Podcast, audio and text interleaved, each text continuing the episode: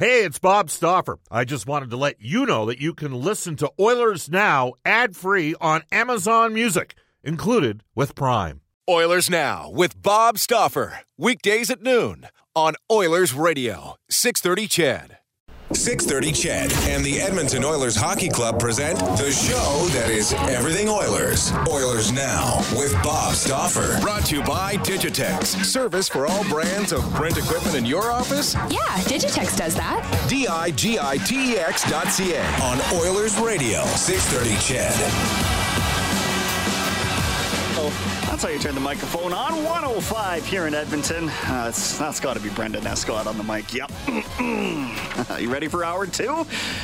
It's always brought to you by Digitex. Digitex.ca, Alberta's #1 owned and operated place to buy office technology and software. Still to come, after the 1:30 news, we'll head down to the farm, check in with head coach Jay Woodcroft on another couple of Bakersfield Condors wins. Goaltending got split between Ilya Konovalov and Olivier Rodrigue. How'd they look? Philip Broberg up to 9 assists in 11 games. Is maybe he ready to take a step at some point this year? We'll find out in about a half hour's time. Before I tell you, you can keep in touch on the River Cree Resort Casino hotline, 780-496-0063. River Cree Resort Casino. Excitement.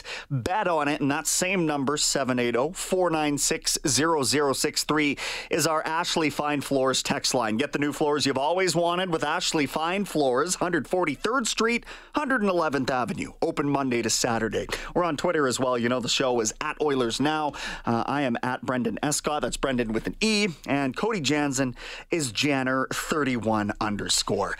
Well, Reed Wilkins was man in the ship on the Oilers radio network for the whole weekend, and I got to listen to you guys on the airplane home from California last night, thankfully, so I knew what I was talking about coming into today, and there was a lot to discuss after that 5-4 win, Reed in specific, but you've been on behind the controls there for all four of these road games thus far. How has the team looked, in your opinion, since embarking on this trip? Well, first of all, that's an honor to be broadcasting onto an airplane. I actually didn't know that was possible. Yeah, technology continues to amaze me. That's fascinating. Yeah, special Wi-Fi, so I don't take down the plane in the process. Oh, good man. Well, I think the games obviously against Buffalo and Detroit were disappointing, just because I think the Oilers were a little discombobulated in those games. It took them a long time to get going against Detroit, in a similar situation against Buffalo, who was pretty determined to, I think, clog up the middle of the ice and not let the Oilers close to their net if they could help it. But then the Oilers handed Buffalo too many scoring chances, which cost them in the end. The game against Boston, I thought that was a pretty good game. The Oilers responded from being down a couple of times and then came through in the third period. And then yesterday's game against St. Louis, I think that's a bit of a benchmark game, because I think that's the best team the Oilers have played so far this season. I know they're missing a couple of key players, though, as you and Bob were talking about, the Oilers are also missing the guy who's supposed to be the #1 goalie. And I think they were able to trade some punches with the Blues and ultimately figure it out in the end. I realized that, hey, yeah, it would have been great to be up 4-2 after 2 and nurse at home in the third period and only give up, 5 shots on goal and win 4-2 or 5-2 with an empty netter. Sure, but St. Louis is a good team. They have a lot of skill. They have depth, and they're able to push it as well. We've already seen some pretty exciting finishes this season, even in the last – where are we at now? A week and a half. The game against the Rangers, the game against Boston, last night's game, even the game in Buffalo, the Oilers didn't win, but the final 8 minutes, they get 14 shots on goal. And I think part of it for me is good teams often have depth and they often have experience, and of course you need skill and a whole bunch of other stuff, but I think depth and experience are two big things that can help put a team over the top, and the Oilers have more of that than they've had in recent years. Could they use more depth in some areas? Sure, of course, but they're deeper than they have been in recent years, and they're more experienced than they've been in recent years, partially with a couple of the additions, if you want to look at Ryan or Keith or even Cece, and then just the natural process of some of the core players getting deeper in their careers and having seen more stuff, you know, as they've gone through their careers to this point. And you could pick apart any part of a game, and no team ever plays perfectly, but figure it out. I mean, figure it out. Okay, so you had a lead, and then you gave up 2 goals in 4 minutes, and you were being outplayed for part of the third period. Okay, what are you going to do about it? Does that end the game, and then eventually you give up the 5th and 6th goals, and you lose 6-4? Or can you settle it down and figure it out? And ultimately, the Oilers are a better team now, I believe, at just doing those figure-it-out type things. Okay, so you're down 1 to Boston. Like, are you going to let them check you to death that you're going to lose? Or do you have the skill, do you have the depth and the experience to figure it out? And I think that's part of it last night. I've obviously seen some of the comments and texts to the overtime open line last night. Well, they should have shut it down and won 4-2. Okay, well, so what? So they didn't play perfectly. Do you throw the game away when it's 4-4 and give up? Or do you say, okay, we're in a tie game with 12 minutes left. We got to get the next goal. And that sequence at the end of the game, I said last night with Rob, it almost reminded me of the ebb and flow of an NFL game where one team makes a big play, scores a touchdown. The other team comes back with a big drive, scores a touchdown. One team is ahead, and maybe they're on the verge of putting it away, but the other team comes back with a rally, and it's tied with 5 minutes to go. Who can execute better in the final 5 minutes? And the Oilers basically, to use a football term, got a stop and a score. Koskinen made a big save on a point-blank shot in front with just over a minute left, and then the Oilers got the puck and scored on their opportunity. So, yeah, I mean, they're not perfect, but they're able to figure it out more often than not, and I do think that's important, and I agree there are things you wish that they could do better. I also think it's something you and Bob were talking about. I think the NHL is changing, and I think it's going to get harder and harder with the speed and skill level of the game seemingly increasing with each new generation of players.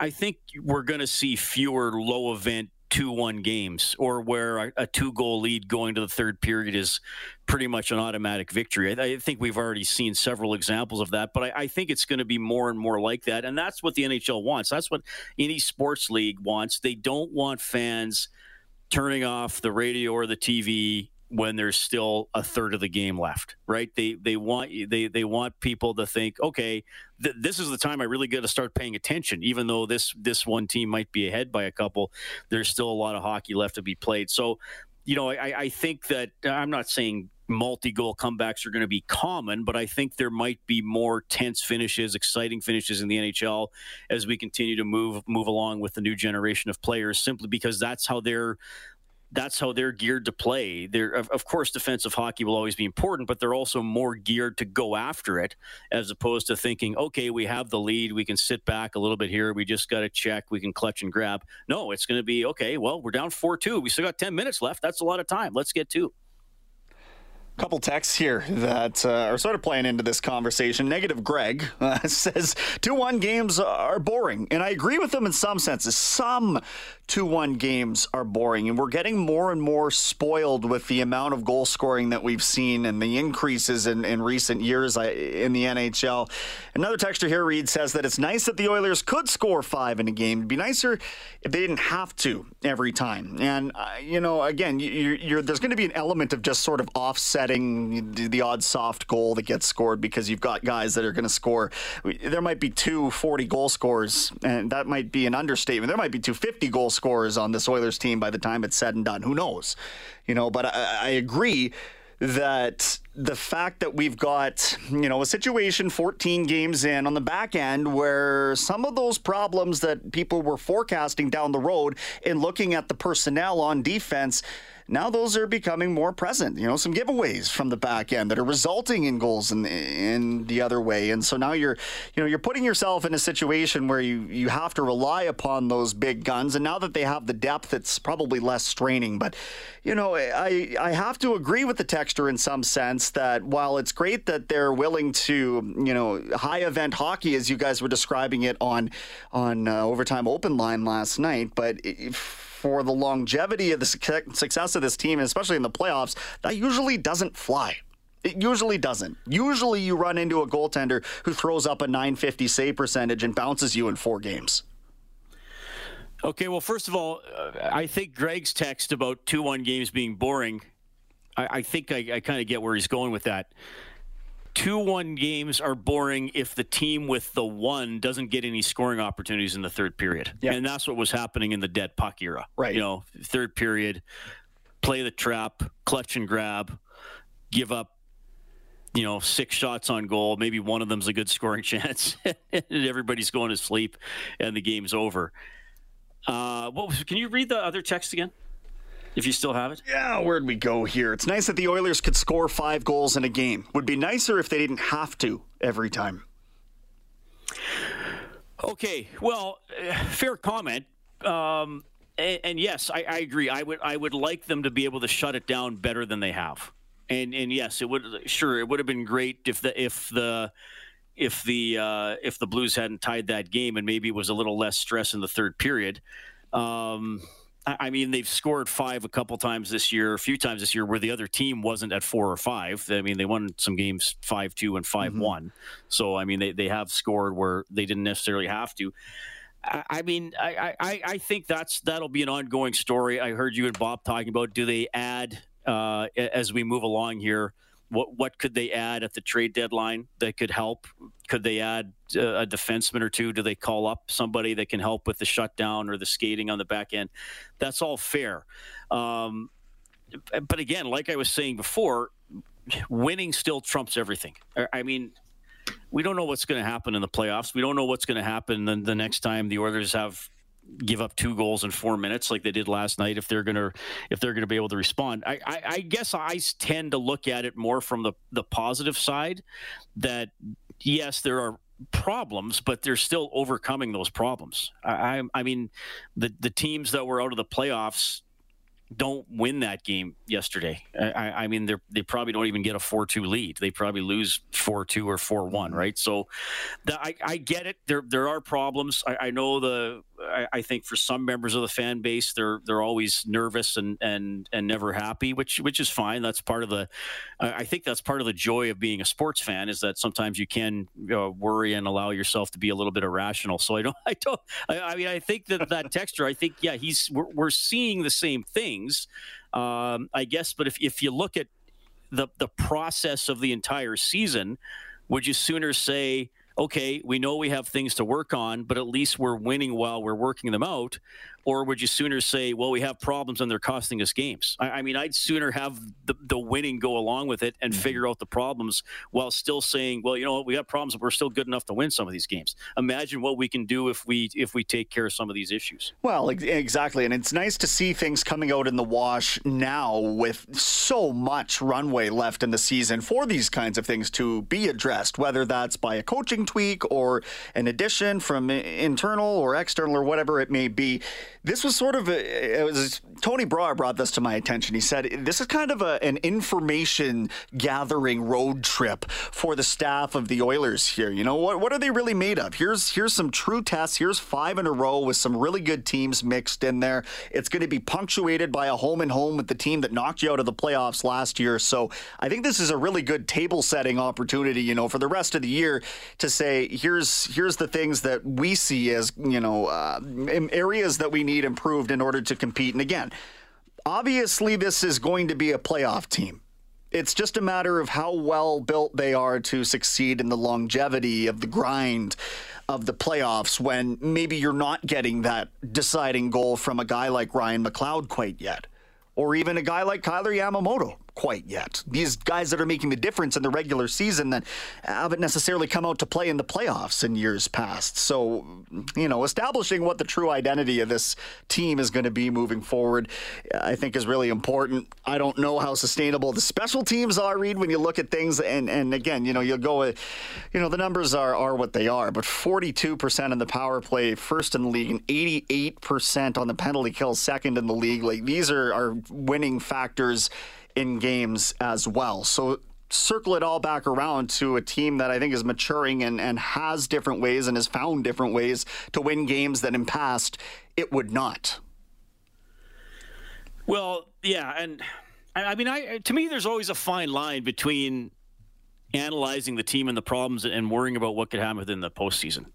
I mean, like, why are we that worried about May 2nd right now? I guess maybe that's a luxury because we're all pretty sure the Oilers are going to be in the playoffs. But the roster could change, the health situation could change, the competency level of other teams could change for the good or the bad. I mean, it's sort of assumed, I guess, that Anaheim won't keep it up. Well, what if they do? I mean, you heard Rob and I talking about the whole John Gibson stuff last night. Mm-hmm. The season started with a lot of people assuming John Gibson was going to be traded at some point by the Anaheim Ducks because they were going to be terrible. Well, what if they're still in the top three in the division at the trade deadline? He's not going to get traded, and that changes the whole outlook for Anaheim and teams who might have been in on him in the trade market. So, yeah, I mean, I'm with the school of thought that this is an information gathering road trip, that you've sort of seen how some of the shortcomings affect the Oilers. Again, they were still able to figure it out in a couple of the games, and I think this is a good benchmark game against Winnipeg because you do have what happened in the playoffs bundled in as part of the storyline to this game. And can the Oilers play? And look, you don't get revenge for playoff losses because those are the most significant ones. Last year happened. Say, you know, Winnipeg will always have that over the Oilers, but you know, are the Oilers going to be motivated a little bit by revenge or trying to make a statement here against the Winnipeg Jets? I mean, I think it's fun. I think this is fun that's what we're talking about. I mean, I've done plenty of shows on November 15th in past seasons where we were already talking about lottery odds. Yeah. So this beats that alternative for sure. Oh, without a doubt. Hey, I wanted to ask, because it's been a hot topic. It always is. You know, Connor McDavid could draw a call on every play, but it's the blatantness of some of the calls that are missed that continue to befuddle certainly the fan base. You know, and there's only so pragmatic that a media professional can be before you're kind of saying, I know you're not doing this on purpose, but are you bleeping kidding me on some of these calls or non-calls? And then we saw a makeup call last night, and so you already know the referee knows that he's made a mistake. And I don't know what the solution to this is other than to, you know, like, maybe I don't know. Because it's not a speed thing when the referee is standing in the corner and McDavid gets his feet swept out as he's going in behind the net and there's no call there. The referee's standing in position to call that and he's just not making the call. So what is the deal? What is the deal with this? And where do we draw the line? Where do we see change here? Or do we? Because we've been talking about this, Reed, for what feels like 4 years. Well, we've been talking about officiating for at least 47 years because that's how long I've been alive. And I'm going to guess it happened before I came into existence as well. Probably. It's always going to be discussed. People are never going to be happy with the officials. That's the nature of that job, and that's the nature of being a sports fan. It's something you can kind of complain about that you don't have any control over, and you can go, what if? Now, having said that, I do think that there's currently a problem in the National Hockey League. I think it's gotten worse the last couple of years. I don't think it's confined to Oilers games. I don't think it's confined to just fouls committed against Connor McDavid. It seems to me that there are too many instances of obvious penalties not being called, such as players being tripped, and the Oilers aren't angels. I mean, we've talked about it for the last week, like Tyson Barrie tripping a player in Detroit driving to the net last week and not getting a penalty. Absurd. Absolutely absurd that wasn't called. And then I think in Buffalo, several ticky-tack fouls being called against the Sabres. I mean, the reffing was not good in Buffalo, and it was to the advantage of the Edmonton Oilers. So sometimes it goes both ways. Here's the thing. First of all, I do believe that the NHL refs are the best hockey refs in the world. I also have to tell myself, and a referee said this to me once, that you have to remember the view on the ice is totally different than the view you're getting in the stands or on the television. So you have to respect that, that they're seeing things from different angles and different proximities and different, apparent levels of speed, because everything's faster the closer you are to it. So I recognize all that makes it a very hard game to officiate. Having said that, call the obvious penalties. Just call trips. Just call sticks being held. Like call the obvious stuff. The 50-50 stuff, you're going to be on one side or the other, depending on what team you're cheering for. I think some of those can be overlooked, especially if it doesn't play a huge impact in what's going on in the play that's developing. So that's where I get frustrated, is that I see obvious penalties, obvious infractions, where for some reason referees are saying, well, I'm not going to call that. So I actually don't want more power plays. I just want more obvious penalties called. In anything that might be iffy or that one fan base might think is a penalty and the other wouldn't, I'm fine with that being ignored. And a lot of times if I just watch a game, most of the time I think that the refs do a pretty good job, though I still see too many obvious penalties being missed. So I think that's what the NHL needs to figure out is why are the obvious calls not being made? And the theory is, and somebody wrote this into my show last week, that if the refs call more penalties now, in theory, they should have less penalties to call as the games and the seasons progress, because then players will be sure what's a penalty and what isn't. Right. The point of calling a penalty is not just to punish the player who committed the foul, it's to discourage him from doing that in the future. So I think that's part of the issue and Connor McDavid commented, about the consistency when he was asked about it prior to the season. Yeah. Just establish what is a penalty. And of course there are always judgment calls, and of course it's going to be different. But if you establish, okay, guys, this is always a penalty. Like this should be called 100% of the time. And then that call is made at least 97% of the time, then I think I'd be a lot happier with the officiating. Instead, I see things that look like 100% penalties, and they're called 2/3 of the time. What's coming up on your show tonight, my friend? Kelly Rudy's on tonight. Dave Campbell's going to check in from Toronto, and we'll talk footy. Another match coming up tomorrow. I'll be in attendance. Thanks, Reed. Appreciate the time. See you.